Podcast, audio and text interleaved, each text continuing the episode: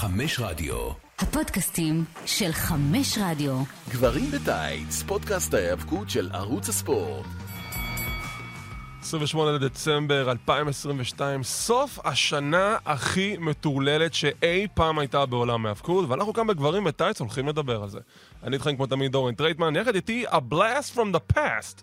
בחור נחמד מאוד בשם דורון אילת, מה שלומך? בסדר גמור, מה קורה? וואלה, בסדר גמור. פעם ראשונה שאנחנו מצטרפים uh, ביחד uh, בנושא מאוד מאוד נהדר. ויצא לך כבר להיות פה בעבר, אם אני הבנתי נכון. יצא להיות פעם קודמת בעבר שזה עוד היה ניר קפלן וחברים מרביצים לכאילו, אז כבר קפלן, מה שנקרא, תלה את החגורה ובא לפה בהבלחות מדי פעם. אז ב- בשיחת מסדרון בינינו ככה, דיברנו על כל עניין uh, ההאבקות, אמרת לי, תבוא, אמרתי, סבבה, והנה אני כאן. נו, מצוין. כן. והוא לא תלה את החגורה, אני פשוט לקחתי אותה בכוח, סתם. אז אני איתכם כמו תמיד, אורן טרייטמן, גם מייצג את ערוץ קלוזן, הערוץ שמסקר כל מה שקורה בעולם ההאבקות. אנחנו כאן בחמש רדיו, זמינים בכל הפודקאסטים השונים, אפל, אייטונס, ספוטיפיי וכדומה. יחד איתנו המפיק הנהדר שלנו, ארד ירושלמי. והיום, כמו שאמרתי, אנחנו הולכים לדבר על שנת 2022, השנה הכי מטורפת שאי פעם הייתה בעולם ההאבקות. Uh, לפני שבכלל ניכנס לרשימה האדירה שאנחנו הרכבנו לעצמנו, uh, יש איזשהו הכנה בשבילך לזה? כאילו איך אתה קיבלת את השנה הזאת עם כל הדברים שקרו? אני... זה מדהים כי אני כאילו, כשמסתיימת שנה, אני תמיד מחכה ל-23, כי אז מתחיל הרויאל רמבל, שמבחינתי זה כאילו האירוע. ובפעם, אם אני מסכם את השנה הזאת, היא התחילה מטורללת בעיניי, אנחנו כמובן נגיע לזה דווקא בגלל הזוכים של הרויאל רמבל, שהתחילו לי את השנה הזאת ברגע מה קורה פה, ומסתיימת כמובן ב... אני כבר עושה מה שנקרא טיזרים קדימה, באירוע של וינס עוזב, וכל השינויים שקורים בעקבות זה, אז זה באמת טירוף מערכות, ו- וזה רק גורם לך לחשוב על מה יהיה על 23, אבל אנחנו עוד נגיע לזה בהמשך. אנחנו בהחלט נגיע לזה. מה שכן, אנחנו רק נדגיש מראש, הרשימה שאנחנו נדבר עליה כרגע מתרכזת רק ב-WWE. אני כן אזרוק כמה אה, הערות נונשלנטיות לגבי שאר עולם ההאבקות, אבל הרשימה בגדול תתמקד ב-WWE. דברים שקורו בעולם ההאבקות חוץ מ-WWE, hmm, בוא נחשוב. מריבת CM Punk עם AEW וחברי העילית. אה, סאשה בנקס עוזבת את WWE במחאה, אנחנו ניכנס לזה, וכיום היא כנראה תופיע בניו Japan Pro Wrestling, ארגון ההאבקות היפני. אה, ובואו פשוט נשאיר את זה בכך, כי יש יותר מדי דברים לדבר עליהם. אוקיי, אנחנו מתחילים את הרשימה שלנו ישר בתחילת השנה. ינואר 2022 אמור להתקיים אירוע בשם אה, Day One, שהקרב המרכזי שם אמור להיות רומן ריינס מול ברוק לזנר על האליפות האוניברסלית. אבל משהו קורה, משהו שמשנה את כל מסלול ההיסטוריה. רומן ריינס נדבק בקורונה. ולא יודעים מה לעשות, זה בדקה ה-90, אמור להיות הקרב מול לזר, מה אנחנו עושים? אז הם עושים מהלך מטורף. הם מכניסים את ברוק לזנר לקרב השני, קרב האליפות השני שהתקיים באותו ערב, של ביגי נגד קווין אורנס, סף רולנס ובובי לשלי, הופכים את זה לקרב מחומש, וזה למעשה הקטליסט שמוביל את WWE לכך שהם הולכים לאחד את החגורות בראסלמניה 38. אבל, אבל ת, תסביר לי, אני, אני לוקח אותך כ, כ, כמומחה הגדול. למה בעצם לא רצו לחכות עם ברוק לזנר ושנייה לשנות, כמו שאמרת, את מסלול ההיסטוריה מה, מהבחינה הזאת? כי לי זה לא היה ברור, כי הייתה דחיפה נורא גדולה לביג אי באותו אזור, כאילו דחיפה ענקית מאוד שפתאום הוא נהיה המיין גאי, נפרד מהניו דיי, יוצא לדרך משלו, ופתאום כל הדבר הזה מתרסק לנגד עינינו כשאנחנו רואים את אותה גברת שוב חוזרת לרסלמניה. אני אתן לך עוד מידע מאחורי הקלעים. לפי כל הדיווחים שקראתי באותה תקופה, וינס אקמן הוא, וינס אקמן הוא פשוט מדהים מבחינת הבוגינג שלו, כי הוא מסתכל על זה בקטע שכמו צעצוע חדש. יש לו צעצוע חדש שקוראים לו ביגי, אוי, אני אשחק איתו, הוא נהדר. אחרי חודש וחצי, אה, לא בא לי. לא, לא בא לי טוב. ביגי היה אמור להפסיד את האליפות באותו ערב, בין אם זה הקרב מרובע, קרב מחומש, הוא אמור להפסיד אותה. לא יודעים אם הדיבור היה אם הוא ישיג את זה בקרב חוזר ברסלמניה, אבל הדיבור היה שהוא בכל מקרה היה מפסיד את האליפות. כי וינס אקמן כבר לא רואה את ה... אני לא רואה את זה. אני כבר לא מעניין אותי בתור אלוף עולם. נתתי לו את החמש דקות, עשינו את המקרה צדקה לנודי, שאני תמיד אוהב להרוס אותם, וזה היה הסיפור בגדול. עכשיו, למה אני אומר שזה הקטליסט? כי, שוב, עד אותה נקודה לא נתקלתי באף דיבור שרוצים לאחד את החגורות. מהרגע שברוק לזנר זכה באליפות, אז התחילו הדיבורים האלו. וינס מקמן רוצה לאחד את האליפויות ברסלמניה, פול היימן דוחף לזה שיאחדו את האליפויות ברסלמניה, כי עד אותה נקודה תמיד היה דיבור שעדיין יהיו שני קרבות אליפות ברסלמניה. ובגלל שלזנר נכנס למשבצת הזאת, אז הגיע אירוע גם נורא. מתאים לערב הראשון ולערב השני, לאיך שפיצלו את זה בדיוק. בשנים האחרונות. נכון, זה מתאים מאוד, ו- וזה בדיוק הנקודה, למה האירוע הזה למעשה היה קטליסט ששינה את המסלול לאורך כל השנה. כי ברגע שזה קרה, פול היימן ראה את ההזדמנות, דיבר עם רומן ריינס, דיבר עם לזר, כולם דחפו, אנחנו רוצים לאחד את החגורות, כי לא צריך שתי אליפויות עולם. אני כמובן נגד, אבל היי, זו הדעה שלי.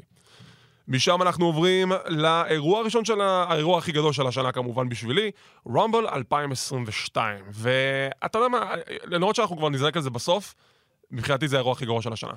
למה זה האירוע הכי גרוע של השנה? כי כל שני קרבות הרמבלים היו גרועים. הקרבות באותו ערב לא היו משהו בכלל. הקרב הראשון עם הכניסה של סף רולנס בתור הלבוש של דה שילד, זה היה דווקא מגניב, אבל לא היה בשום היגיון שהוא יילחם נגד רומן. והזוכים בקרבות הרמבל. איזה בזבוז. אפשר לדבר על העניין הזה של למה אנחנו מקבלים אנשי UFC, כאילו כך, רונדה ראוזי היא UFC לגמרי, לזנר חזר משם. למה הדחיפה הכל כך גדולה לאנשים האלה? יש אנשים כל כך מוכשרים, כל כך טובים שעובדים בת... בתוך התעשייה הזאת. תדחפו אותם, וזה כל פעם אותם פרצופים, אותם אנשים. הבעיה שלי עם 2022, שזה כבר נהיה סוג של הרגל, או געגוע לאלו שלא נמצאים, כשרלוט פלר, שכל כך מחכים שהיא תחזור ותהיה כבר. ולכן זה כל כך מעזב, שאני רואה את ברוק לזנר זוכה שוב ושוב, או אני רואה את בד uh, בני, סבבה, עסקינן רויאל רמבל, כאילו מתקרב למשהו, עושה משהו, חבר'ה, רגע, לא, יש פה חבר'ה מספיק טובים שעובדים שנים בתעשייה הזאת, שמגיעים מ-NXT ישר לתוך המקום הזה, וזה כל כך חבל. אגב, אם, כאילו, שוב, זה תמיד uh, מגיע לי לדבר על 2023, שהשמועות אומרות שהנה, הילד החדש שהגיע, מ... החדש במרכאות, שהגיע מ-EA, AEW, mm-hmm. פתאום מועמד ראשי בלזכות ברמבל אם הוא יחזור. אז חבר'ה, יש פה כאלה שעשו דרך מאוד ארוכה. שוב, אני שם את קודי רודס בצד מאשר ברור, ברור, ברור. והכל, אבל תנסו לתת גם להם בתוך כל המקום הזה, וזה למה זה מאכזב, כי זה כאילו כל כך צפוי. תראה, אם אנחנו כבר ניכנס לפילוסופיה של WWE, למה בכלל אנחנו בסיטואציה הזאת שאנחנו מביאים אנשים מבחוץ אה, בשביל אה, להעצים את WWE?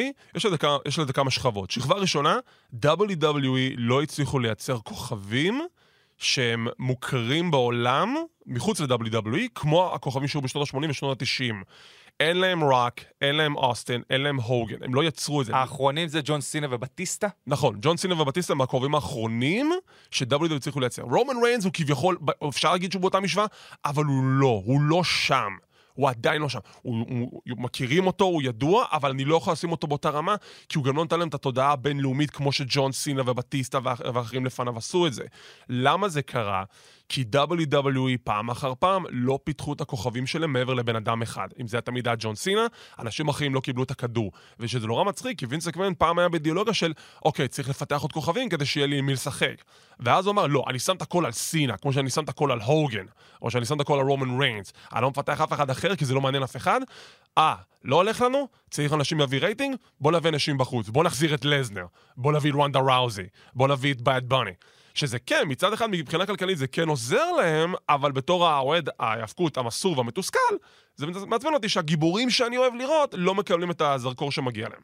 כי איך פתאום לוגן פול מקבל קרב על אליפות, למשל. יפה, אנחנו ניכנס לזה. לוודאי. זה לצורך העניין, נגיד, בגלל, כאילו, בגלל הנסיבות שזה קרה, אני כאילו בעד ונגד, אבל כמובן שאנחנו ניכנס לזה. אז לזנר זוכה ברמבל, חודש לאחר מכן, ל-Elimination Chamber, הוא מכסח חמישה אנשים ולוקח את האליפות בחזרה של ה-WWE, וזה מביא, מביא אותנו לקרב המרכזי ברסמניה. הקרב הכי גדול בהיסטוריה של הארגון. ברוק לזנר, אלוף ה-WWE, מול רומן ריינס, אלוף האוניברסלי, champion versus champion, title versus title, הקרב הכי גדול ever. וזה קרב מאפן. כי זה מה שבסוף זה מייצר את הרגעים הללו. כאילו, זה כל כך הייפ נורא גדול. ובעיניי, שוב, הרגע היחיד של לזנר ש... לא יודע, שאני אזכור ממנו כשהוא יעזוב כנראה את uh, WWE בסופו של דבר, זה כנראה שהוא שבר את ה streak מאז. לא נראה לי שהיו לי יותר מדי קרבות גדולים בשנים האחרונות, שאתה אומר, וואו, כאילו, איזה יכולת מדהימה ומרשימה, לפחות ככה אני רואה אותו בעיניי. וריינס יודע לעשות את ההצגה אולי הכי גדולה. לא בחרתי בו כמתאבק השנה, למרות ששוב, הוא, הוא לגמרי במו, ב, בשמות שם. נכון, לגמרי. אבל הם, היה שם משהו שלא, שלא סחף כמו כל הקרבות ביניהם, כי אנחנו כבר רגילים לראות קרבות ביניהם, כי אין שום דבר חדש. והיופי, אני חושב, דווקא החידוש, דווקא הקרבות שאנחנו פחות רואים, וגם לזה אפשר להגיע באותה רסלמניה, כי בעיניי הקרב שהיה מדהים, זה סת' רולינס וקודי רודס, פתאום החזרה הזאת, ברור. ההייפ חוזר, עושה, אמ, ו- וזה דווקא משהו מאוד חיובי שהיה ברסלמניה. לגמרי, בנוסף לזה גם עוד כמה דברים ברסלמניה, אבל אם כבר דיברת על קודי רודס, בוא נדבר על קודי רודס. קודי רודס, הבן אדם שב-2018, לא סליחה, 2016 עוזב את WWE, מחליט להקים לעצמו את השם מחדש ב indies, מתאבק במספר ארגונים עצמאיים, מתאבק ברינג אוף אונר, וגם מתאבק בניו ג'פן. ב-2019 הוא עושה מהלך, he goes all in, get it? והוא וה Young Bucks, ויחד עם uh, קני אומגה ועוד בחור נחמד מאוד ועשיר בשם טוני קאן, מקימים את AEW, All Elite Wrestling, ארגון היאבקות שהמטרה שלו זה להוות אלטרנטיבה רצינית ל-WWE. וזה נהיה פצצת אנרגיה, אנשים מדברים על זה, אנשים עפים על זה, זה אחר, זה שונה, זה טרי, זה מרענן, הכל נהדר, הכל טוב ויפה, זה מביא שמות, זה מביא כוכבי עבר, מחזירים מישהו שאנחנו נדבר עליו, וב-2022, ינואר, יש דיבורים. קודי מחליט שהוא לא מרוצה, קודי לא מגיע לאיזשהו הסכמות עם טוני, לא מקבלים איזה שהן סיבות קונקרטיות, אבל מבינים שמשהו שם לא מסתדר. משהו שהוא היה חלק אינטגרלי בהקמה שלו, זה. מוזר מאוד. מאוד מוזר, והוא עוזב את A.W. רצות השמועות אה, לפני רסמניה שאולי הוא חוזר, אבל לא באמת יודעים. זורקים רמזים בטלוויזיה במשך שבועיים וחצי, זה שיגע אותי, Shattered Dreams, The Dream Dashed, whatever, ואז מגיע סף רולינס, אין לו יריב לרסלמניה, מי המאמין? הוא מגיע לקרב שלו, האורות נכבים, יש שקט בעולם, ואז הפתיח של קודי, אני כבר לא זוכר איך אומרים את זה, והמוזיקה שלו של The American Nightmare. קודי רוז חוזר ל-WWE, לתשואות הקהל, אני הייתי עם הלסת על הרצפה. אה, מסכים איתך לגמרי, וזה כל כך כיף היה לראות את החזרה הזאת, כי הוא כן מביא משהו חדש מהבחינה הזאת ש... שוב, אני מאלה שאוהבים את החצי מעופפים נקרא להם, לא את הרי מיסטריו, אלא באמצע, את הסט. רולנס, את קודי רודס, את כל אלה, שכן יש משהו שהוא... ש- ש- שכיף לך לראות מבחינת הקרב, מבחינת ההתעופפות, מבחינת... יש לי אקשן בזירה, אני לא כאילו מחכה לשני big guys שרגע יהרגו אחד את השני. אמ, ולכן אני חושב שהחזרה שלו וכל מה שנהיה ממנה ונעצר באמצע, אני, אני, אני עוד אחזור בהמשך לדבר על קודי רודס וסת' רולינס. זה, זה היה חוויה קצרה, אבל ביום שני האחרון הוא כבר הצהיר שהוא כבר, יש לו כוונות, והוא חוזר. כוונות, ו- והוא רומן ריינס זה הדבר היחיד שבראש שלו. מעניין לראות אם זה יקרה, אבל זה מה שנקרא ממש עוד מעט. תשמע, אני חושב שמה שניסית להס... אה, להגדיר זה שקודי יש לו יכולת לספר סיפור. כל אחד יכול לעשות מהלכים בזירה, כל אחד יכול להיות או high flyer או מתאבק טכני. קודי ניחן ביכולת לספר סיפור בתוך הזירה, כי הוא יודע לבצע את המהלכים בזמן הנכון, ברגע הנכון, הוא יודע מתי לעשות מהלך מסוים כדי שזה יספר חלק אחר אינטגרלי בסיפור, הוא יודע לעשות את זה. זה מה שהוא ממש ממש טוב בו. הוא הוכיח את זה ב-AW אינספור פעמים, עם מספר יריבים כמו אחיו ו-MJF וכדומה, ועכשיו הוא מוכיח את זה ב-WWE, כרגע מול יריב אחד. הוא גם- בעיניי גם בין היחידים שגם יודע לעשות את זה מחוץ לזירה. לגמרי. לחלוטין. ובגלל זה קודי גם נהיה סיפור הצלחה, ואני גם נראה לאן זה יוביל אותו בשנה אה, הבאה של 2023. עוד רגע אחד שחייבים לדבר עליו מתוך הסמניה, כי דיברנו על כוכבי העבר. דיברנו על אנשים שלמה קשה לאוהד ההפקות המס, המסורתי לשחרר את גיבורי העבר שלו, והוא רוצה פשוט לחזור אליהם כמו שהוא רוצה לחזור למיטה. ואז, בערב הראשון של הסמניה, משום מקום, הם מחליטים, אנחנו ניתן למתאבק בן 57, אז זהו, אני, אני שואל את זה באמת משום מקום, כי קווין אורנס הכין אותנו לזה בפרקים של ראש, שהוא צוחק עליו וזה, והבנו שיהיה משהו עם יהיה זה. אינטראקציה, יהיה סגמנט, יהיה stunner. לא ציפיתי שנקבל קרב מרכזי בראסלמניה בערב הראשון בין סטון קולד סטיב אוסטן בגיל 57 מול קווין אוונס. זה, זה יכול להיות חלק מה... מה אני אקרא לזה אולי תופעת ערב הסעודית, שפתאום החזירה את כולם. שפתאום ראינו את DX מתאחדים אה, מול אנדרטייקר וקיין, שפתאום, כאילו ראינו את זה בשנים האחרונות, ואולי זה באמת עשה חשק לארגון הזה, שמאז רסלמניה צריך להגיד, שינה את פניו, אל להביא את כל החבר'ה האלה לעוד run אחרון, לעוד משהו, לעוד כבוד כזה. כי שוב, גם אנחנו שומעים על, ה- על השמועות שברסלמניה אולי נראה דה רוק עוד פעם מול רומן ריינס. כאילו זה עוד פעם הכוכבים בוא נאמר, סטון קולד קצת יותר מזדקן מהבחינה הזאת גם של הנראות מול דה רוק, שנראה בכושר אה, מצוין, אה, הוא רק משתבח עם השנים לדעתי. לגמרי, לגמרי. אמ, ו- ולכן זה נראה לי התופעה הזאת שהכסף נורא הביא את זה, ואנחנו נמשיך את זה. תראה, הדיבורים על אוסטין זה שערב הסעודית כבר שנים רוצים להביא אותו לקרב, הוא תמיד סירב, ושוב, יכול להיות שזה הקטע של וואלה, זה הציק לי, אני רואה את ה-DX שם מקבלים כסף וזה, גם אני רוצה, וראסל מנז זה בטקסס, זה מסתדר לי, בא לי גם. אבל אתה יודע, אנחנו שוב חוזרים לקטע הזה. אתם מדברים על כוכבים חדשים, אנשים שצריכים את הפוש הזה בארגון. אתם נתתם לבן אדם 57 את הקרב המרכזי ברסלמניה, ולא, לא, לא מתאים לי, לא. לא מתאים לי. הייתי עושה את זה בתור סגמנט בתוך האמצע ה card, סבבה, הייתי נותן את הקרב הזה באמצע ה card, סבבה. את הקרב המרכזי לבן אדם מ-57, אם אני עכשיו נגד גולדברג והשטויות שהוא עושה בשנים האחרונות, למה, שלא, למה שאני אהיה בעד אוסטין? ואני אוהב את אוסטין, אבל עדיין. אה, כן, זה קצת גם לפגוע בדבר הזה של האגדה, שאתה פתאום רואה אותו... אה, גולדברג בעיניי זה פגע לפחות לי אישית על האגדה שאני זוכר אותו כשראיתי אותו חוזר, ואז אתה רואה אותו אתה עושה את הסלט שמר, אתה אומר, אוקיי, זה לא זה, ואני לא רוצה גם לראות את זה. זהו, שלא עושה פה שיחק המזל, בגלל שזה הקרב ללא חוקים להגדרות, הם יכלו לשחק עם הקטע שהוא לא ממש צריך להתאבק, כי אוסטין בגיל 57 לא אמור להתאבק. וגם סטאנר זה יחסית תרגיל. שאפשר לבצע אותו בכל גיל. כל עוד היריב שלך הוא לא וינסק מן. אכ- אכן, כן. אוקיי, מכאן אנחנו נזנק אה, שוב בחזרה לקודי רודס. קודי רודס מדבר על הקאמבק הגדול שלו, הוא חזר ברסמניה, ומשם התחילה סדרת קרבות מול סת' freakin' רולינס, שהכל הסתכם ב Hell in a Cell. כמובן, יש את הכלוב, הכל טוב ויפה, אבל אז קורה משהו מספר ימים לפני כן. קודי רודס הולך לחדר כושר, בא לו לשבור שיא ב bench, והוא קורע את שריר החזה לחלוטין. עכשיו, יש איזושהי החלטה לעשות, וההחלטה השפויה היא זה שלא להתאבק, כי אתה קראת את שיר החזה. אבל מאיזושהי סיבה אומרים, טוב, הוא כבר קרא את שיר החזה, אין לו מה להפסיד, לא יקרה, לא יקרה לו עוד נזק, ואז הוא מגיע להלן הסל, לקרב המרכזי, מוריד את הז'קט, כל החזה שלו עם שטפי דם מטורפים, והבן אדם מתאבק עם זרוע אחת. אולי תמונת השנה מה... תמונת השנה. מהבחינה הזאת, והניצחון וזה שהוא נותן את הקרב הזה. זה, זה קצת מזכיר במובן מסוים את uh, ג'ון סינה מבחינה הזאת שאני אתן הכל לארגון שאני נמצא בו. גם את השפיות שלך. Uh, כן, וזה מה שקודי רודס עשה באותו קרב, ומאז לא, לא ראינו אותו. Uh, אבל אני חושב שבגלל גם הדבר הזה, כאילו, אני אגיד ש storyline השנה שלי זה רולינס וקודי רודס. אוקיי. מהבחינה הזאת של הקרבות ביניהם, אבל בעיקר אותו פרומו, אני, היו לי שני פרומואים השנה שככה הסתכלתי עליהם, שאני אומר, בואנה, זה כאילו, סט רולנס היה שייך לשניהם, זה זעז, כאילו, המהם אותי, סליחה, לא זעזע אותי, בצורה טובה. אה, וזה היה כשהוא הגיע לבוש בבגדים של דסטי רודס. אמרתי, וואו, כאילו הם הולכים על הקצה, ורולינס משחק את זה כל כך מושלם, את התפקיד של הדושבג שבא להיכנס ולעשות הכל. דיברת על זה בהקשר מול רומן ריינס, שבו אני נכון, אחזיר את הבגדים של השילד. נכון. אז הוא בדיוק במקום הזה, וכל הפרומואים וכל הדבר המפוצץ הזה הוביל לקרב.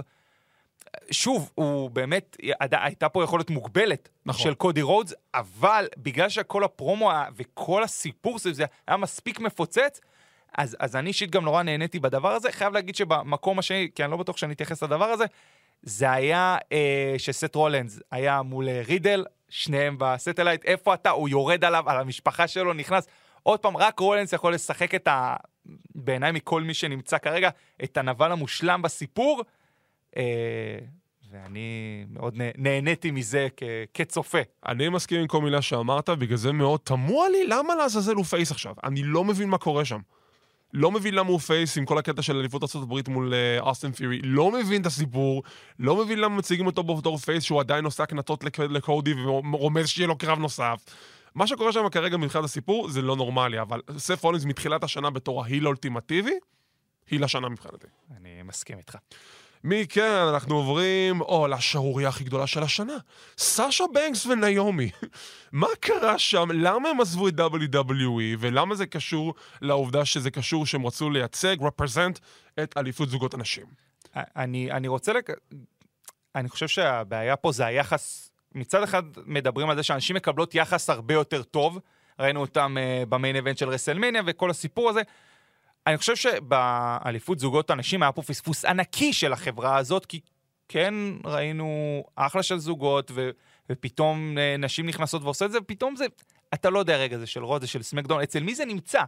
אני מודה שכרגע, בדקה הזאת זה אצל דמג' קונטרול, סבבה, זכרתי, לקח לי את החצי שנייה הזאת, אבל, אבל יש משהו שלא מובן בזה, והן, שסאשה בנקס היא הייתה ב-top of the top, נעמי ליד, צריך לומר, נמאס להם. ודווקא כשהם הגיעו למקום הזה, החליטו לזרוק את זה ולשים את זה בצד, וזה קצת, הסיפור הזה מחזיר אותי לסוף השנה הזאת, לסיפור עם אנדי רוז. כי יש לזה בדיוק את אותו קשר שנשים לא מקבלות את אותו יחס כמו גברים. כי ברגע שמנדי רוז הוציאו אותה החוצה, אה, ישר אה, בהרבה עמודים ראיתי את הסיפור של צביעות. איפה הייתם עם רידל? איפה הייתם עם... אה, פה נראה לי תתקן אותי, זה היה ג'יי אוסו שעשה את כל הבעיות, או ג'ימי. אחד מהם. כן, אמרת אחד מהם פגעת בול. לגמרי, אבל כאילו, הם עשו הרבה יותר בעיות עם סמים, עם אלכוהול, עם הכל, וזה עובר חלק. סיפור של תמונות חושפניות לא עובר אצלכם חלק, ושוב, זה הבדל בין גברים לנשים. ועוד פעם, התואר הזה לא מקבל, אני חושב שבכללי תואר הזוגות אה, השנה גם אצל הגברים בעיניי די נפגע, ולא בגלל האוסו, דווקא בגלל המתחרים שלהם במקום מסוים, שזה לא קיבל את הרספקט המספיק אה, גדול. מהמם. ופה בנשים בכלל, כל מיני ציוותים מוזרים, לא ברור מי בזוגות, מי לא. בוא סתם נאחד, בוא נשים את אוסקר ובליס ביחד, יאללה. וזה לא, יש פה דברים שאצל הגברים זה מאוד מובנה. מאוד ברור לך שהיט רו ילכו ביחד, או ניו דיי ילכו ביחד, ואצל אנשים זה פשוט הזלזול, פשוט, טוב, תתחברו ביחד ובהצלחה. אה, ניסו לעמוד על, אה, על שלהן, וינס לא אוהב כנראה שעומדים על אה, מולו, זרקו אותם החוצה, הייתה תקווה שטריפל אץ' יצליח להחזיר אותן. בינתיים, שוב, נכנסתי לאתר כשהתכוננתי לפרק, הם בפנים. כאילו, כלומר, אני יכול למצוא את הפרופיל של סאשה ושל נעמי. אה, אבל אנחנו לא נראה אותם בזירה בקרוב. אם בכלל, כמו שאמרת, סאשה בנקס... אה, עוברת ליפן. אכן כן. אוקיי, אז קודם כל כמה, דיו, כמה הרחבות לגבי הסוגיה הגדולה הזאת. היה אמור להיות uh, בתקופת חודש יוני, סאשה בנקס ונעמי אלופות זוגות הנשים. הם קיבלו את ההודעה שבאותו ערב הם הולכות לנצח בקרבות triple threat כל אחד בנפרד, והן מקבלות קרבות אליפות על אליפות הנשים של רו וסמקדאון כל אחד בנפרד. זה אמור להיות נראה לי סאשה נגד רונדה, אה, רונדה ראוזי, ונעמי נגד uh, ביאנקה בלר. עכשיו, הם באו ואמרו, רגע אחד, אבל אנחנו אלופות זוגות הנשים, אנחנו לא צריכות את זה, למה אנחנו מקבלות את זה? למה לנו, תנו לנו משהו אחר? התחילו לריב איתם בהפקה, הם הלכו לווינס, וינס אמר, בסדר, אני אדאג לזה. לא דאג לזה, שיקר להם בפנים, לקחו את הרגליים שלהם והלכו, השאירו את האליפות בבית. מה שקרה אחרי זה, זה בסמקדאון לאחר מכן, מייקל קול בשידור חי, בא ואומר, אנחנו רק רוצים להתנצל בשם אה, נעמי וסשה, בשם WWE, שהם התנהגו בצורה לא מקצועית וביישו את כולנו, הם ירקו לכם בפנים, הם השטן, ואני כזה, מה? אתם עשיתם דברים הרבה יותר גרועים מזה. Uh, וזה הוביל לכך שבעצם הם עזבו את WWE. עכשיו, לפי החוזה של סאשה, לפי מה שקוראים באתרי החדשות, היא מסיימת את החוזה שלה בסוף שנה. כלומר, 31 בדצמבר זה היום האחרון שלה בחברה, ואז הפרופיל שלה אמור לעבור מהראשי ל-alumni, לאלה שכבר סיימו בחברה. והיום הסיפור שלה זה שהם אומרים לה כמה אופציות. תקשיבי, תקשיבי, או שאת יכולה ללכת עם סאשה, או שאת תחזרי, אבל כאילו, את לא תהיי עכשיו ב-highlight, את פשוט... זה האופציה שלך. אין לך כאילו, או שאת חוזרת או שאת הולכת, לנו לא אכפת, בסופו של דבר. היא לא רוצה לחזור בתור מעודדת איך שהיא התחילה ב-WWE? הדיבור היה בכלל שחשבו, עוד אנשים חשבו שאולי תצטרף לבלאדליין בגלל שנשואה לג'ימי אוסו. אוקיי, אני יכול להבין. אגב, סת, סתם בהקשר הזה כבר אם העלית, תמינה, למה לא לצרף אותה לבלאדליין? אני חושב שזה מהלך נכון, מבחינת העניין היוחסין, ג'ימי סנוקה, אה, ב- אה, אבא שלה, הוא היה חבר משפחה של הבלאדליין, זה אמור להסתדר. לך תשאל את וינס, אה, לך תשאל את טריפל אייץ', לך תשאל את פול היימן, לא יודע. כן. לי שואלים עכשיו בסיטואציה הזאת. אז yeah, כאילו זה הסוגיה, למה- באותה מידה גם, למה לא להביא ניינה ג'קס? ניינה ג'קס קרובה משפחה שלהם באיזושהי סיבה. האמת שנכון. נכון, למרות שניינה ג'קס רוצחת אנשים, אבל זה כבר סיפור אחר. אבל בינתיים... בזירה, היא לא- לא-. לא, היא לא בחברה. היא כבר לא בחברה, אבל אולי החזירו אותה, אבל כנראה שלא, אבל, you know. אבל כן, תמינה זו בחירה יותר הגיונית לשים אותה בבלאדליין מאשר נעמי, אבל שוב, נעמי נשואה לג'ימי, אז זה גם כן אפשרות. אבל שוב, כרגע נעמי היא סוג של נלווה לסאשה. כן. כזה, היא הסתובבה איתה עכשיו בכל רחבי העולם, תצוגות אופנה ומופעים וכדומה. אולי גם היא תגיע ליפן, אני לא יודע, אולי ל-AW. שזה גם כן דיבור עכשיו שרצו אולי סאשה אחרי ש... אבל זה תמיד הדיבור עם מישהו זה ו-WWE שהוא יגיע לשם. נכון, אבל לך תדע מה סאשה רוצה לעשות. דרך אגב, השם החדש שלה אמור להיות מרסדיס מאני. כמו מוני, אבל כאילו M-O-N-E. אוקיי, אוקיי, טוב, יכול לעבוד. יכול, אוקיי, סבבה. מעניין. אמ, ובמילה קצרה לגבי מה שזרקת לגבי מנדי רוז. תראה, אני לא יכול... אני מסכים איתך שיש אה, אי צדק לאור העובדה של, היי, למה הם עושים עבירות סמים, שתייה וכדומה, ולא עושים איתם משהו יותר רציני? ומנדי רוז, הנקודה לגבי מנדי רוז, ושוב, אני לוקח את המקרה שלה ספציפית בלבד, זה שזה לא רק תמונות חושפניות, היא פתחה חשבון כמו אונלי פאנס, משהו שנוגד את קווי ה-PG שכרגע החברה חתומה עליהם, ויד... והיא ביודעין היא עשתה את זה, והיא לא אמרה לחברה, הם גילו את זה בהפתעה. וכשהם גילו את זה, אז הם עשו את הצעד הנמהר של לפטר אותה. אם, גם כש... גם מנדי ידעה, כי ברגע שהיא ידעה שברגע שהיא הולכת על הצעד הזה של חשבון כמו אונלי פאנס, אז היא ידעה שהיא לא תישאר הרבה זמן. אבל זה בסדר, כי עכשיו היא מרוויחה חצי מיליון בשבוע. מה רע לה? כן, לא, אין, אין בעיה, אני פשוט טוען שכמו שאמרתי, כן, כלפי. האחרים, הם היו שיחות ודברים, ופה זה כאילו תואר אליפות הלך, יאללה ביי. כן, בגלל הקטע ש... בגלל שזה גובל על הקטע של ה-PG, ומאטל הייתה צריכה להוציא לה עכשיו בובת action figure, אבל אמרו, רגע אחד, אבל אם היא עושה תמונות כמו אונלי פאנס, וזה לא רק לא, חושפניות לא, ברור, ביקיני, ברור, אז... ברור. כאילו יש איזושהי בעייתיות מסוימת, אני לא בא להצדיק, רק נתתי הסבר מסוים למקרה הזה, אבל אני כן, אני כן מסכים עם ההכללה של אם, אם הם עושים בעיות בצורות מאוד קיצוניות, צריך להתייחס אליהם באותה מידה כמו שהתייחסו למנדי. אכן כן. Um, עוברים לסלבים. לוגן פול. לוגן פול הגיע ל-WWE בכל תרועה ולהשמצת האוהדים. מה זה הסלב הזה שעשה בלאגן ביפן, ביער של ה... של הזה, אה, מגיע ל-WWE. אני לא סובל אותו, הוא יהיה אפס, הוא יהרוס לי את המוצר, הוא יהרוס לי את ה-WWE שאהבתי. ואז מגיע לוגן פול החוצפן הזה, נותן קרב טוב. הוא נותן קרב טוב ברסלמניה, הוא נותן קרב טוב בסאמרסלאם, ואנחנו ניכנס לזה עוד שנייה בדיון, גם מקבל קרב אליפות מול רומן ריינס. אבל קודם כל, שאתה ראית לוגן פול לראשונה ברסלמניה ואז בסאמרסלאם, מה חשבת עליו? אני מודה שברסלמניה פחות התלהבתי. אוקיי. כלומר, הבנתי את הקטע מול המיסטיריוס, סבבה, כאילו, בסדר, היה קרב בעיניי חמוד. אני חושב שבסאמרסלאם פתאום אני אמרתי, וואו, כאילו, יש, יש פה משהו, והבנייה מול... בסוף הרסלמניה הזאת בנתה את סאמרסלאם. העניין שמיז תוקף את לוגן פול, סבבה, בוא נביא את זה ב- בחזרה של לוגן פול לרדוף אותו באירוע גדול אה, של הקיץ. ושוב, יש כאלה סלבס שיודעים להביא לזירה יכולת כזאת, אני לא נגד. אני נגד באד באני, אני לא נגד לוגן פול. באד באני לא הראה לי שום דבר שאומר, אוקיי, אז הוא יכול להשתטח על אנשים, סבבה, יופי, תקפוט. לוגן פול לנו את היכולת, ובסוף, אם דיברנו על תמונות השנה, אז שהוא החזיק את הטלפון, ו- סלפי וקפץ.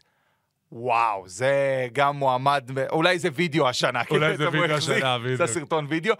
Um, אבל הוא מאוד מאוד הרשים אותי ביכולת שלו, וזה בעיקר גם היה נראה הרצינות שלו. כלומר, WWE פרסמו המון סרטונים שהוא מתאמן ומתכונן, ו- ומגיע לאירוע הזה כשהוא רוצה להוכיח משהו, נפצע כמובן, אה, ומנע מאיתנו, אה, לא יודע אם מנע, זה הכל תלוי אה, לוז ומתי הוא יחזור מפציעה, כי הרבה תכננו ביחד עם אחיו, הבנתי, קרב זוגות מול האוסו, זה עוד איזה תכנון שבשמועות היה שם. אה, אבל באמת, כי לוגן פול, הפתעה מרעננת.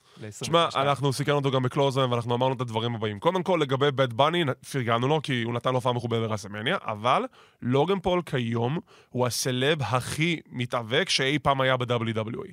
מבחינת הרמת המקצועיות שלו, מבחינת הרמה שהוא, מה שהוא מביא לזירה. כי אתה, כמו שאמרת, רואים שהוא התכונן והוא למד, ובקיצור, he gets it. ברסלמניה אפילו אמרנו שהוא עושה frog splash יותר טוב מדומניק מיסטריו. עכשיו, לא חושב שזה קשה, אבל בסדר. שזה דומניק מיסטיריו זה לא קשה. אז הוא מגיע לסאמרסלם, נותן הופעה מול המיז, ואז מגיע ערב הסעודית, ואז הם עוד מכריזים לוגן פול מול רומן ריינס על אליפות ה-WWE אוניברסלית ו whatever. ואני כזה, טוב, נו, זה- זה glorified house אז לא אכפת לי, אני יודע שהוא לא יזכה, היה זוכה זה הייתי בהלם, אבל ידעתי שהוא לא יזכה, אבל כן... היה זוכה, הפרצוף של פול היימן היה יותר מופתע ממה שהיה ברסלמניה. אבל אני כן חשבתי שהם ניסו, כי הם בסך הכל מכרו סיפור טוב של What if I get that one lucky punch ואני אזכה. נכון, ושוב, זה יתרון של שחקנים, אגב, של מישהו שהוא סלב ומגיע מתוך העולם הזה. יש פה יתרון לדעת לספר סיפור שחלק מהמתאפקים לא יודעים להעביר סיפור. נכון, והוא גם הביא עוד קהל ל-WWE, עוד עיניים על המוצר. ועכשיו, ואתה רואה את הקרב, ואתה אומר לעצמך, כאילו, הולי שיט, הוא אשכרה יכול לזכות. כן. הוא אשכרה יכול לזכות, תראו מה הוא עושה בקרב הזה. הוא מזנק מהפינה, והוא עושה מהלכים, והוא עושה את זה טוב. זה כאילו אשכרה מתאבק מן המניין. מישהו שהיה בעסק, לא איזה שלושה קרבות, זה מישהו שנראה בעסק שהוא כבר שם כבר כמה שנים. ואז הוא מקבל קרב מול רומן ריינס, ואתה מקבל קרב שאני לא מתבייש להגיד, אחד המועמדים לקרבות השנה.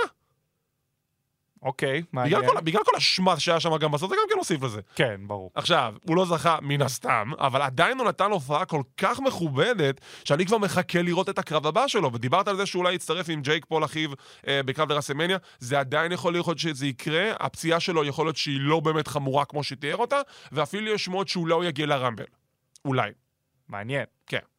טוב, האמת שתמיד זה מעניין ברמבל מי בסוף אה, מגיע. אגב, אה, מילה על הרמבל. לפני שנתקדם. אמורה להיות אה, דלת אה, סודית כמו פעם קודמת? עד זהו, שלפי דיווחים, טריפל אג' הולך להביא הפתעות. אוקיי, מעניין. אני מחכה לזה בקוצר, אני צופה לפחות בבין שלוש לארבע הפתעות בכל רמבל, נשים וגברים. טוב, הנשים אבל בכללי הם בבעיה. כן, לא, הם נשים. בבעיה כי הם... אלה נשים! כן? אז אולי יביאו איזה עשרה מתאבקות כמו פעם הקודמת, אבל עכשיו זה לפחות יהיו מתאבקות שירצו לחזור, ולא כמו מקודם שהיה עם וינס ועם אה, ג'ון לורינאיטיס. אוקיי, מעניין. אוקיי, דיברת על סיפור השנה. אני קצת אכנס לזה עכשיו, כי זה גם קשור לנושא הבא שלנו. אין סיפור יותר גדול השנה, עם כל הכבוד לקודי, לסמי זיין ודה בלאדליין. תקשיב, זה, זה הסיפור אחד מהטובים שאי פעם היו. כל, וזה אמור היה להתחיל מכלום. סמי, לפי כל הסיפורים, היה אמור להיות שם איזשהו סגמנט וחצי, משהו התחבר שם, ועכשיו זה, זה ה storyline המוביל של 2022 לתוך 2023. כשסמי זיין כבר עבר להיות מסתם מישהו שחו... שמזדנב אחרי הבלאדליין, למישהו שיש לו מלחמת חורמה מול ג'יי אוסו שלא סומך עליו, לעובדה שרומן ריינס נותן לו את החולצה של ה-honorary Uce, ועכשיו הוא סמי אוסו, יו! זה פשוט טוב. אני מסתכל על זה באמת על, ה... על ההתפתחות המרהיבה הזאת, עדיין אני מחכה לבגידה, אני כאילו אומר, טוב, מתי זה יקרה, מתי זה יקרה, מתי... זה כל כך יכאב. לא, זה יקרה, וגם חלק גם, אתה יודע, מדברים על זה טוב, לרסלמניה, בוא ניקח את סמי זיין מול רומן ריינס ברסלמניה ב main event, אם באמת הבגידה הזאת כמובן צריכה להיות אה, קודם, אבל באמת, אה, אתה דיברת על ה honorary Uce, שזה היה פשוט לראות את זה, תוריד לו את החולצה ומורידים, והוא נראה כל כך מושפל שם. אולי סגמנט השנה. ופתאום זה קורה, וצריך לומר, אנחנו מקליטים את זה ביום רביעי, נכון. ביום שישי, זיין וריינס מתאבקים ביחד מול אורנס וג'ון ג'ון סינה. סינה, שצריך להתאבק פעם בשנה, לפחות לפי. טענתו, להמשיך את הרצף. אז, אז זה באמת מדהים הדבר הזה וההתפתחות הזאת, וסמי זיין, אה, כמו שאמרתי על סט רולנס, הוא בין היחידים שבעיניי יודע לספר סיפור. וגם ראו כמה פעמים היה קשה לכל הבלאדליין אה, לשמור על איפוק חוץ מסולו סיקורה, שהוא הוא תמיד איך שהוא יכול... מצליח לעשות תמיד, את זה. הם לא מצליחים לעמוד מולו, הוא קורע אותם מצחוק, הוא גומר אותם. ו, ובאמת, וגם זה היה בסמקדאון האחרון לדעתי, עם הנאום שהוא כן. נתן, מ, זה היה נראה מדם ליבו, או מדם שחקנותו, אני לא יודע איך אה, להגיד את זה. זה משחק לכל דבר. באותו רגע, אבל באמת, אה, זה שניצי, אני מבין למה זה סיפור השנה, זה בהחלט אחד הסיפורים הגדולים, עדיין אני... אה, אין בעיה, בסדר גמור. תשמע, הרגע של הבגידה הולך להיות כל כך כואב. אני חושב שרגע דומה לזה קיבלנו לפני כמה שנים עם קווין אורנס וקריס ג'ריקו, The Festival of Friendship, שג'ריקו קיבל את ה... שהוא פתח את המתנה, והיה שם The List of KO, נכון. זה כל כך כאב. וזה הולך להיות אותו דבר. זה הולך לכאוב אפילו יותר, ודיברנו על רסמניה, למרות שיש דיבור, כאילו, זיין יכול לזכות ברמבל? לא, אבל, אם כבר נכנסנו לסוגיה הזאת, Elimination Chamber, מונטריאל, קובק, קנדה השנה. זה הולך להיות סמי זיין נגד רומן. אני אפילו לא מפקפק בזה. הבגידה תבוא או, או עכשיו, או קצת לפני הרמבל, או בזמן הרמבל. זה יקרה בתקופה הזאת, כשב-Elimination Chamber זה יהיה סמי מול רומן, אני בטוח. אבל השאלה, מי שזוכה ברמבל, אני מניח שהיא... אני מקווה שהם לא עשו את הטעות שעשו, אנחנו מתכוונים ככה לסוף עם כל השנה המוזרה הזאת. אחד הדברים עם השנה זה דווקא אוסטין פיורי, אני חייב להכניס מילה עליו, על הקטע של Money in the Bank, שבוא נעשה את זה על אליפות הברית. הזיה מוחלטת וקבלת החלטות, סליחה על המילה המטומטמת של החברה. אוקיי, אם הייתי צריך לשים בקטגוריה, זה אולי ה-WTF הכי גדול של השנה. הפדיעה של פירי על אליפות ארצות הברית במשהו שהיה חסר היגיון לגמרי, ואני עדיין שונא את ההחלטה הזאת. ול- ולכן אני, אני נכנס לתוך זה עם סמי זיין, על אם בסוף התכנון לשים אותו ברסלמניה, מי יזכה ברויאל רמבל? כי הרי מי שזוכה ברמבל אמור לקבל על הנייר קרב מול ריינס. יפה. אם, אם הוא יגיע לשם, אלא אם כן יפצו את האליפויות לפני, מה שגם כן יש כמה שמועות יש שמועות שראיתי עכשיו לפני שרצות הפרק. על זה. אני לא יודע איך הם יעשו את הפיצול אליפויות, כי זה לא נראה לי הגיוני לפי השמועות, אבל אני יודע, אני יכול לנחש כמה דברים מאוד אה, קונקרטיים. סמי זיין לא זוכה ברמבל, הבגידה תבוא מ... או בין, הת... בין נגיד הסמקדאון הנוכחי עד הרמבל, ואירוע אחרי זה זה אלימיניישן צ'יימבר, סמי זיין נגד רומן. שאלתך לגבי הצ'יימבר עצמו, אם זה יהיה לאליפות העולם או לא, אני מנחש, אני מנחש שלא. זה יהיה לאליפות משנית, או אליפות בין יבשתית, או יותר הגיוני עכשיו האליפות ארה"ב, כי זה כל כך הרבה נפשות מעורבות נכון. שם. יש לך את פירי, ואת אה, רולינס, ואת לשלי, ואת זיגלר, ואת מוסטפא עלי, ויזרקו עכשיו עוד איזה מישהו שם, וכאילו, הכל מתערבב שזה פשוט נראה איי-ג'יי זה- סטיילס, תמיד אפשר לזרוק אותו לקרבות, זה מה. שעושים. אתה יכול לזרוק את סטיילס, וזה כאילו כל זה יוביל לזה, כי זה גם יעצים את האליפות הבין- ה- האליפות הברית בתור אליפות משנית מאוד חזקה. ככה נראה לי. אבל, אז, אבל רגע, אבל מי שזוכה ברמבל, מה עושה? רסלמניה. יש לו קרב ברסלמניה, מובטח, מול אלוף העולם. אה, הבנתי, אז רו- בעצם אה, זיין לא מגיע, מה שאנחנו אומרים לרסלמניה. הוא מגיע נעצר. לאלימיניישן צ'יימבר לקרב אליפות מול רומן שמה, כי זה מונטריאל קובק, זה חייב לקרות שם. אני לא רואה סיבה אחרת למה הם לא יקבלו קרב של סמי זיין נגד אה, רומן, כשזה כבר, כשיש את הבנייה הכי גדולה לזה ever. אוקיי, אני, אני מרגיש שמפה אנחנו הולכים לצלול נמוך בסדר, מאוד נמוך. אם דיברנו על bizarre, אני, אני חייב לתת לזה shout out. איזיקיאל, יחזקאל, מה זה היה? אני, אני, אני, אם אני רוצה לעשות משהו טוב מזה, זה קווין אוונס. כאילו, קווין אוונס באמת הוציא מזה את המיטב, ממש. מ- מהבחינה של איך שהוא התייחס לכל ה storyline הזה. אני לא חושב ש-WW הבינו מה הם רוצים מעצמם, שהם גרמו לאלייס להפוך לאזיקל, לא, ואז הוא חוזר... ויצקמן ידע מה הוא רצה מעצמו. ויצקמן החליט שנמאס לו מאלייס, אבל הוא עדיין אוהב את המתאבק. עכשיו, אתה יודע מה הסיפור המקורי? נו, הסיפור המקורי היה לא יזיקל, הוא, אה, כשהוא הוא נתן לו את הלבוש של יזיקל, אבל לא גם כזה, אתה יודע, סטרימרים כזה על הזרועות. אוקיי. הבעיה היא זה כשהוא שם את הסטרימרים, פתאום הוא אומר. להפקה שלו וינס, הוא אומר להם, רגע אחד, למה איזיקיאל, למה אלייס עכשיו נראה כמו מאצ'ו מן רנדי סאביג' עם הזקן? שיגלח את הזקן, והוא גילח את הזקן. נכון. אז זה, זה דחה את החזרה שלו בעוד כמה חודשים, ואז אחרי, יום אחרי רסלמניה, מי אתה? אתה אלייס? לא, לא, I'm איזיקיאל, אני האח הצעיר של אלייס. לא, אתה לא. כן, זה היה באמת ביזארי, מוזר, ולא יודע אם להגיד טוב שאלייאס חזר, אבל טוב שהסיפור הזה נגמר. נגיד את זה ככה מהבחינה הזאת. אני כל כך לא הבנתי את זה, וזה כאילו, זה אשכרה נהיה over בגלל קווין אוונס שדחף את הסיפור ש... אבל אתה לא אזיקיאל, אתה אלייאס, אתה עובד עליי. וגם עכשיו היה את הפרק של רואו, שאלייאס רצה שקווין אוונס יעזור לו, וכזה, לא, אתה שיקרת אותי חצי שנה, וככה ששיקרת לי שאתה, שאתה מישהו אחר. מה, אבל זה היה אחי, זה לא הייתי אני באמת. קווין אה. בסדר, העיקר שזה זה מאחורינו, אבל זה באמת אה, נקודה שהיה צריך לציין אה, בשנה. המוזרה הזאת. ונקודה אחרונה לציון, לפני שאנחנו נדבר על הבחירות שלנו למתאבקי השנה וכדומה, וינס מקמן אה. פורש. הסיפור. הסיפור של השנה.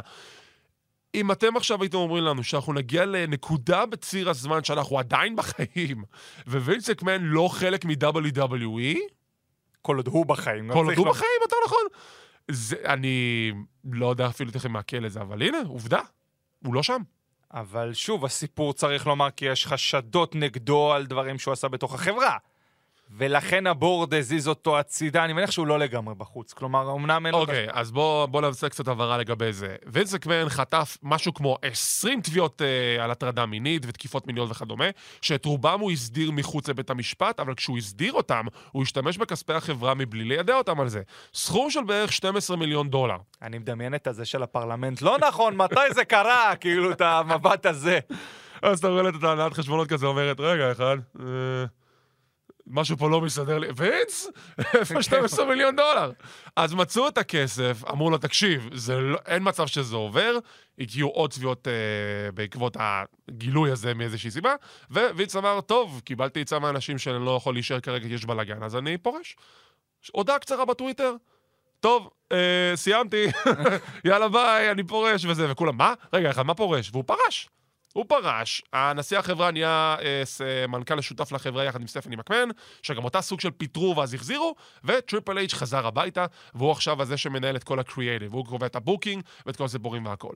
ומהרגע שווינס מקמהן עזב, שמש זרחה בשמיים, השמיים התבהרו, הקשת זרחה, וקיבלנו את השיבה הביתה. השיבה הביתה של מלא מתאבקים שווינס מקמהן פיטר, ורובם חזרו ל-WWE. מי המתאבק שהכי עשה לך את זה בחזרה שלו שם? בריי וויאט. בלי וואו, למצ- זה היה בלי למצמץ. בלי למצמץ, בריי וויאט. כאילו, אתה יכול להביא את כל השאר הג'מה שהבאת שם, שזה סבבה, אבל בריי וויאט, תקשיב, החזרה שלו, הבנייה שלו, White Rabbit, מדהים. טוב, אני אלך על, על שם אחר, כי אוקיי. אני, אני פחות מה, מתחברים לבריי, לי היה את הוואו הזה שבראון חזר. ב, ב, כי זה היה כאילו, לא הייתה בנייה, זה לא. כאילו היה איזה, טאק, הוא פה. כאילו, הוא פה, הוא חוזר, מדהים. אני חושב שהשימוש בו בינתיים נוראי, כמו שעשו לבראון סטרומן מהרגע שהוא בחברה. אולי, חוץ מה Wyatt Family, ששם אמרת, וואו, יש פה איזה משהו, חוץ מזה, בנייה נוראית לבראון סטרומן. מאוד. אבל הוא, כשהוא חזר, שם את קודי רודס בצד בעיניי, כי זה. קטגוריה זה משהו אחר אה, לגמרי. נפרדת. זה משהו ש... שהיה לי, וואו, כאילו, רואים שיש פה את אה, טריפל אייץ'. אה, עוד ציון בעיניי זה קירן קרוס. פתאום איך שהוא חזר לדרום קריאן מקנטייר. קרוס, אני שמח שהוא חזר, למרות שעכשיו סוג של הקהל לא מקבל אותו. עכשיו את דווקא הלכו לכיוון של סקרלט מול אמה זהו, אולי. סטארט מול אמה ורידיק מאס וזה, אבל אני אני עדיין נותן לו צ'אנס, כי אני אני כן מתחבר, אני כן אוהב את הדמות של קריאן קרוס. אני כן חושב שהוא יכול להצליח, פשוט משהו שם לא מתחבר עם החיבור שלו לקהל בתור משהו אמור להיות. כי הבנייה הייתה אמורה, כאילו זה הרגיש שזה בא מול ריינס, אבל רגע, זה היה מקנטייר, כאילו כל ההתחלה הייתה לא זהו. ברורה. אם הוא מקבל אולי את הקרב מול ריינס, אז אולי אפשר להוביל עם זה משהו אחר, אבל הוא לא קיבל, הפסיד למקנטייר בסוף, ועכשיו הוא יורד ב card ויורד ב card ויורד ב card. כן. טוב, מכאן אנחנו עוברים לבחירות של הקטגוריות שלנו, בקטגוריות הנלוות לסיכום שנה כמובן. בואו נתחיל עם אה, מתאבק השנה שלך. מי המתאבק הטוב של השנה בשבילך? טוב, אני כבר uh, ציינתי אותו, זה יחסית קצר, אבל סת' רולינס, אני פשוט נהנה ממה שהוא מביא בתוך הזירה, אבל אני חושב שהוא יותר מחוץ לזירה. תמיד בעיניי, המתאבקים שאני התחברתי אליהם לאורך כל השנים שאני צופה ב-WWE, זה אלה שמביאים לי storyline טוב. אני חושב שרולינס כמעט בכל storyline, אה, דיברנו על זה קצת לפני, שזה לא ברור לנו אם הוא heel, טוב, לא טוב, כאילו, במובן אה, הזה, אני נהנה ממנו. אני חושב שהוא מביא את ה- the best of the best שלו, נכנס, חוץ מהתלבושות המוזרות שמביאים לו ברוע האחרון, זה היה אקסטרה. אני לא, לא מתחבר לזה, אני פחות, אבל, אבל, לא, אבל מה שדיברנו על זה עם uh, השילד ודסטי, ולבוא לרידל ולרדת לו לתוך הקרביים ולחיים האלה, וסט רולנס עשה לי את השנה הזאת, ואני מני- מניח שאנחנו גם נראה את זה עוד יותר באליפות uh, ארה"ב, ומה שראינו ברואו האחרון uh, לשלפניו, פתאום אוסטין ת'יורי, זה יכול להיות משהו מאוד uh, מעניין. מתאבק השנה בשבילי זה אדם שבאמת, 2022 הייתה השנה שלו. מהרגע שהוא התחיל סיפור משוגע מאוד מול כוכב ריאליטי, לתוך ה storyline של השנה, סמי זיין הרוויח את זה. מהקרב שלו מול זה מ Jackass ברסלמניה, שזה היה קרב הערב, קרב מטולל. ג'וני נוקסוויל. נכון? ג'וני נוקסוויל, בדיוק. זה ללא ספק. ה storyline שלו מול ה Bloodline עשה את השנה הזאת לשנה כל כך מהנה בעולם ההאבקות. לדעתי הוא הרוויח את זה, סמי זיין בשבילי מתאבק השנה. מתאבקת השנה, אה, לא סליחה, מתאבק הרע של השנה. מי המתאבק הרע של השנה בעולם ההאבקות? אם הייתי יכול לבחור, הייתי, רציתי, כתבתי קבוצה, אבל אני אוריד את זה לאחד מתוך הקבוצה. אוקיי. הקבוצה הייתה Judgment Day אחרי שהם העיפו את אדג', אוקיי. אבל דומיניק מיסטריו, גם עם המעצר עכשיו מחוץ לבית של ריי, די, די, התשת אותנו, כל מה שקורה שם, עם. אה, עכשיו, אה, שכחתי מה כתוב על החולצה של אה, ריה ריפלי. I'm your mommy? כן, אה, אה, כאילו, כאילו כמו אדי, פאפי. די, זה לא עובד, זה לא, זה עם אוסקר יורקת לך, זה פתטי, זה רע. באמת, היופי היה כשהם היו אב ובן, הבגידה היה בה משהו נחמד, אני מודה, בשנה הזאת. זה לא המריא מעבר לכך. זה לא הצליח להמריא, ו-Judgment Day זה באמת, אני, אני מסתכל, כאילו, אומר, טוב, יש בלאדליין, סבבה, אימפריום, אחלה, ברי ווייט במה שהוא הולך לבנות שם אמור להיות מדהים. Judgment Day לא ממריא לשום מקום. זה לא ממריא. אוקיי. אז קודם כל יש לנו מכנה משותף, כי גם הבחירה שלי מגיעה מתוך ה-Judgment Day, אבל זה לא... דמיאן פריסט. לא, זה לא מי שאתה חושב. הבחירה, קודם כל, אני גם אכנס לתוך הבלן, אה, לתוך ה-Judgment Day, אבל הבחירה שלי זה אדג'. וואו. אדג' הוא מבחינתי המתאבק הרע של השנה, ואני אגיד לך גם למה. כי ברגע שהוא עושה את הטוויסט להיל והוא בנה את ה-Judgment Day, אחי, אני לא יודע מה אתה רוצה. אני לא מבין את הכיוון שלך, אני לא מבין את המהות של מה שה-Judgment Day אמור להיות. חוץ מהעובדה שאתה קורא לזה The Judgment Day, וזה אמור להיות Judgment Day. למה אתה קורא לזה The Judgment Day? אני לא יודע, לא צריך להוסיף את הדעה. הגימיק לא היה הגיוני, הכיוון שלו לא היה ברור, המוטיב שלו לא היה מובן, הקרבות שלו היו מאוד חלשים מול AJ סטיילס בתור היל, וגם בתור ש- שעושה תפ... שזרקו אותו מהקבוצה, מהרגע שזרקו אותו מהקבוצה, היא נהייתה אפילו הרבה יותר טובה. ואתה מדבר על דומיניק מיסטריו, אני מת על השטויות שהוא עושה עכשיו עם, ה... עם ה-Judgment Day. לא על זה שהוא. על זה שהוא בגד באבא שלו, ועל זה שהוא נהיה עכשיו היל פחדן שבורח ומסתתר מאחורי דמיאן פריס וריה בריבלי. כי זה מה שאמור להיות, זה מה שמוציא אותו, וגם הקהל אוהב לשנוא אותו. הוא סוף סוף מקבל זהות מאשר הבלנד שהוא קיבל עם אבא שלו, שהם היו אלופי זוגות לצורך העניין. אדג' מבחינתי, וגם בקאמבק שלו במלחמה הבלתי מסתיימת עם מבחינתי זה המתאבק הרע של השנה. אגב, shout out לאיי-ג'יי סטיילס שניצח אה, ב pay-per-view השנה. סוף כל סוף. ב singles, סוף סוף. סוף כל סוף, בסדר. היה קצת- מאמין. נכון, נתנו לו, נתנו לו איזה פיסה. אוקיי, מתאבקת הטובה של השנה. היה לי התלבטות, אה, אבל אה, אני חושב שהכרעתי אותה. כרגע בקי לינץ' הייתה אצלי מקום שני, אוקיי. ליב מורגן. וואו, איזה פוש היא קיבלה, כמה טוב שהיא קיבלה אותו, וכמה חבל שרונדה ראוזי הרסה אותו. היה שם משהו, דווקא אני חושב שזה היה אחרי שהפסידה את האליפות, אה, עם הקפיצה על השולחן, כבר ברח לי מי הייתה שם, זו הייתה סוניה דוויל. בדיוק. וואו, כאילו, איזה יופי, איזה חדשנות, יוצאים מהקופסה של ה-4 הורסמן החדשות ושל רונדה ראוזי, תנו לי משהו אחר. היא הייתה משהו האחר, המרענן, הכיף של השנה הזאת בעיניי. וגם מבחינת היאבקות, האובליביאן, אם אני לא טועה, ככה אומרים את התרגיל שהיא עושה כן, נכון, בסוף, בליבין. אמ, זה כיף. בעיניי היה מאוד כיף לראות אותה, גם הסיפורים שהיא בנתה, גם מול רונדה, שפתאום היא ניצחה אותה. והיה פה איזה רגע משהו, אבל לא, בסוף ניתן לה להפסיד את זה, כי אנחנו אוהבים את רונדה ראוזי ודוחפים אותה. מעבר לזה שגם רונדה ראוזי בקרוב, אני מניח שתשמור על האליפות גם מול אה, רק- רקל רודריגז. רקל רודריגז. אז ככה, אה, אני הייתי רוצה להגיד ליב מורגן, באמת שהייתי רוצה להגיד ליב מורגן, אבל רק בגלל ה booking הגרוע שעשו לה מ SummerSlam, בדרך שבה היא שמרה אליפות מול רונדה והוציאו אותה ממש ממש גרועה, זה לא, זה לא החזיק מעמד, וגם לדעתי זה גם פגע בה בהמשך השנה. אם אני מסתכל על מישהי שאשכרה הרוויחה את 2022 בתור מתאבקת הטובה, שהיה לה קרבות טובים, שהיא רפרזנט, היא קיבלה את הרדמפשן סטורי שלה משנה לפני כן, שפשוט דפקו אותה, סליחה על הביטוי, ביאנקה בלר. ביאנקה בגלר קיבלה סוף סוף שנה נורמלית בתור אלופת נשים, אחרי שעשו לה את העוול הכי גרוע בסמאסלם 21, והיא סוף סוף הרוויחה את זה, אז יקירתי המקבלת את מתאבקת הטובה של השנה מטעם אה, קלוזן וגם של גברים בטייס ושל אורן, אז מזל טוב.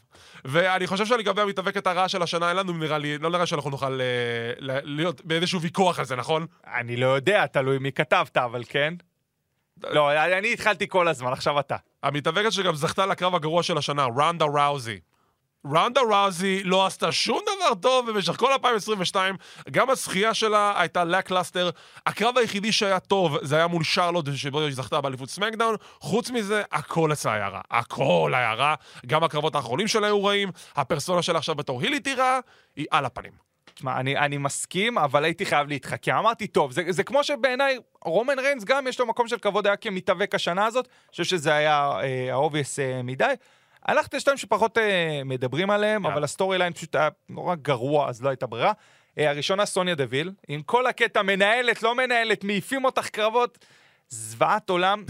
והשנייה שדווקא נהניתי ממנה בהתחלה שלה, וזה רק מידרדר יותר ויותר, לייסי אבנס. חבר'ה, Oh, היא, היא נורא. מוכשרת, באמת, היא נראית לי מתאבקת נורא מוכשרת. למה אתם עושים לה בוקינג כל כך עלוב? למה היא פתאום יורדת על הקהל, פתאום... אוקיי, זה לא מסתדר, בואו נשלח אותה למחנה צבאי. מה קורה פה? חבר'ה, מה קורה פה? אה, באמת, היא אמורה להיות טובה. אני נורא נהניתי ממנה בפעם הראשונה שראיתי אותה הם ברובס הרסו נגדו. אותה, הם פשוט נהניתי הרסו את ממנה הגברת. מאוד. היא הייתה מאוד טובה, חבל. הם חבל על הם הרסו את. הגברת הזאת מהרגע ששינו לה את ה booking הראשוני שלה, זה שעלה את ה... נו, עם ה... עם ארצות הברית וזה, כן, חיילת מגיעה, זה מה. שהאמריקאים הכי אוהבים. חבר'ה, נתתם להם אוצר, ולקחתם את זה מהם. אני לא מבין את זה. זה היה כאילו אשכרה השמידו אותה בסגמנט אחד. ביום שהיא עשה את החזרה שלה לסמקדאון, אחרי כל הוידאוים והראיונות איתה, משפט אחד של הכרוזית. תנו את הכבוד שמגיע לה ללייסי אבנס, וזהו, הרסתם. הרסתם במשפט אחד, זה היה מדהים. אבל לא, עדיין כאילו, עם כל הנזק שזה, היא לא עושה נזק בתוך הזירה, פחות או יותר, אז אני נתתי את ה- את המתאבקת הרע לרונדה ראוזי, וזה לפחות הבחירה שלי. כן. צוות השנה, הצוות הטוב של השנה? אמ, זו הייתה נו- שנה נורא קצרה עבורם. אה, זה, זה מצחיק, זה גם בטוב וגם ברע, לא כאלה שהיו כל השנה. אה, אני מאוד נהניתי מארקי ברו. מאוד, אה, שוב, אורטון בעיניי זה אולי המתאבק הכי אוהב בכל הזמנים, אני חושב שזה הוא ואג' יש לי תחרות שם, ממה שאני צרחתי, האבקות, אוקיי. אני אגיד את זה ככה, כי באמת זה כל אחד, שנקרא, השנים שהוא פחות או יותר אה, גדל עליהם. אה, ומשהו באורטון הוציא מרידל דבר טוב, אני לא מודה ביחידים פחות מתלהב ממט רידל ומה שהוא מביא לזירה. משהו בשילוב ובסיפור הזה שאורטון נורא מרגיש מפקס אותו לתוך הדבר הזה היה כיף לראות, ונורא מבאס אך צפוי שהם גם הפסידו את uh, האליפות uh, לאוסוס, שזה היה מוצדק בעיניי גם מבחינת הבנייה והכל, זה לא משהו שהיה היה נורא אאוט. וגם שם הרגשתי שהם נתנו קרב טוב, ואורטון תמיד בעיניי מישהו שאני נורא עוד מקווה שיחזור, אני מבין שלא בטוח שהדבר יקרה. אה, כי הכל תלוי בהתקדמות ההחלמה הרפואית שלו, הוא עבר ניתוח מאוד קשה מאוד בגב, אני מאוד מקווה שהוא יחזור, אני אהיה אופטימי ואגיד שהוא יחזור, אולי לפחות דקה וחד, אבל אה, שוב, נחכה ונראה, כנ"ל לגבי ביגי. מול אה, ג'ון סינה אולי. אולי? אה, הבוקינג שתמיד כי אוהב לא, זה לעשות. קרב שלא ראינו עדיין, רנדי אורטון מול ג'ון סינה. כן. אה, לגבי צוות השנה, תראה, ארקי ברו, הם היו צוות השנה בשבילי שנה שעברה, בגלל הדומיננטיות שלהם והסיפור שהתרקם לאורך שנת 2021, לכן אני לא יכול לתת להם את התואר השנה, לצ... אה, לצערי. האמת היא שהבחירה של השנה הולכת לצוות הכי דומיננטי, The Usos. הבנייה שלהם בתור צוות, שהם סוף סוף התאגדו ביחד עם כל המהות של הבלאדליין, הכהונה שרצה כבר אר- 5,000 ימים, whatever. לא רציתי שהאליפות תתאחד ביחד, אבל אין מה לעשות, ככה הם רצו, ועדיין הם הציגו את עצמם בתור צוות דומיננטי, שהם מסוגלים לספק את הסחורה כמעט בכל קרב שהם היו. מדהים. אה, טוב, אז הצמד הרע, The OC, אוקיי? למה חזרתם? כאילו, שוב, Judgment Day גם יכולו להיות אצלי מקום ראשון, אבל לקחתי אותם בתור יותר stable ולא בתור צמד. אה, אוקיי, חזרה מלהיבה, יופי, מה עשיתם מאז והלאה? אה, כלום ושום דבר, ככה לפחות אני ראיתי את זה ורואה את זה, אני יכול לראות אותם נכנסים לרמבל מודחים אחרי שנייה וחצי, ואף אחד לא שם לב, מה שנקרא, אני קורא לזה כדי, כדי למלא מקום בתוך כל uh, הדבר הזה. Um, אז כן, יש uh, אכזבה מסוימת uh, מהכיוון הזה. אני דווקא הולך פה על צוות שאולי יפתיע אותך, כי אנחנו דיברנו על צוותים, אולי די, די, חילקנו את זה לקטגוריות של גברים ונשים, אבל לא, אני הולך דווקא לאחד אותם ביחד. damage control. הם אולי הם אלופות זוגות הנשים, אבל שוב, זה כמו הקטע עם ה-judgment day. מה הסיפור שלכם? מה אתם מביאות לשולחן? אתם צוות טוב, אבל הסיפור שלכם לא טוב. לא מבין אתכם. וכל לא משנה כמה ניסו לי כאילו לבנות איתם לאורך- לאורך- מהחזרה שלהם מסאמרסלאם, משהו שם לא מתחבר. ואני מקווה שכן יעשו עם זה משהו ב-2023, אבל מהרגע שהם חזרו, לא ראיתי יותר מדי אה, הפתעה מבחינת הדבר הזה. אוקיי, סיפור השנה שלי, אני אמרתי קודי רוט זיין. אה, לסיפור הרע, עזוב, אני לא רוצה עכשיו שנצא עם צלקות, אז אנחנו נוותר על הסיפור לא, הרע אז של אה, השנה. בוא נגיע כל אחד לאירוע השנה שלו. אתה אמרת רמבל? לא, הרמבל זה האירוע הרע של הרע של השנה. השנה, סליחה. יפה, בוא נלך על האירוע, בוא בוא נסיים את זה בצורה חיובית. האירוע הטוב של השנה שלך לשנת 2022. סאמר סלאם. אה, אני אתחיל אה, דווקא מה... דיברת על ה redemption, דווקא ביאנקה בלר מנצחת את בקי לינץ' וסאמר סלאם, איפה שהייתה את ההשפלה, ופתאום ביילי ודמג' קונטרול. דיברת בתור דבר, הקאמבק עצמו, לראות נכון. אותם ביחד, היה וואו רציני נכון. שכל הקהל... יש משהו גם באור יום הזה, כן, כן. שבאמת האירוע, שזה מאוד, רגע, מה, מה קורה פה? אה, וכל אה, הסיפור אה, הזה, כתבתי לי גם לוגן פול, כמובן שהזכרנו אותו. נכון. ליב מורגן, גם עם הניצחון שלה שם. אה, אני אהבתי את החזרה של אדג', פתאום לראות את ה...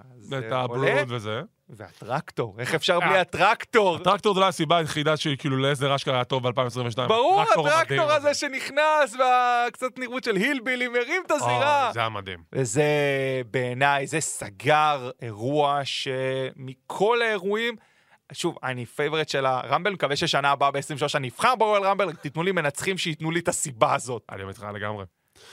לגבי האירוע הכי טוב של של 2022, פה אני אצא קצת משוחד, ורק בגלל העובדה שאני הייתי באירוע הזה ב live, Clash at the Castle.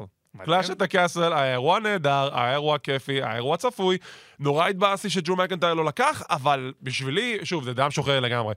ה vibe, 60 אלף איש באצטדיון הנ- הנחמד הזה, ולראות קרבות כמו גונטר מול שיימוס, ולראות את רומן ריינס ודרו מקנטייר, ודרו מקנטייר כמעט זוכה באליפות, עד שעוד קרוב משפחה של רומן ריינס מגיע ועוזר לו.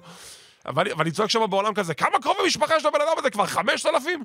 וזה לא, פשוט היה רגע מדהים, רומן ריינס שמר על האליפות, וזה בשבילי האירוע של השנה ב-2022. טוב, הייתה שנה... שנה- מ- מוזרה. הייתה שנה מוזרה, מטורללת, וכמו שאנחנו אוהבים אותה, אני מאוד מקווה ש-2023 תהיה הרבה יותר רגועה. ובזאת אנחנו נסיים להפעם. תודה רבה לדורון אלעד שהצטרף אליי, תודה רבה לארד ירושלמי. אנחנו כאן כמו תמיד בגברים בטייץ וחמש ברדיו, בכל הפודקאסטים השונים. לא לשכוח גם את קלוזליין, מוזמנים להפעיל לנו מבט ביוטיוב, ונתראה בפעם הבאה.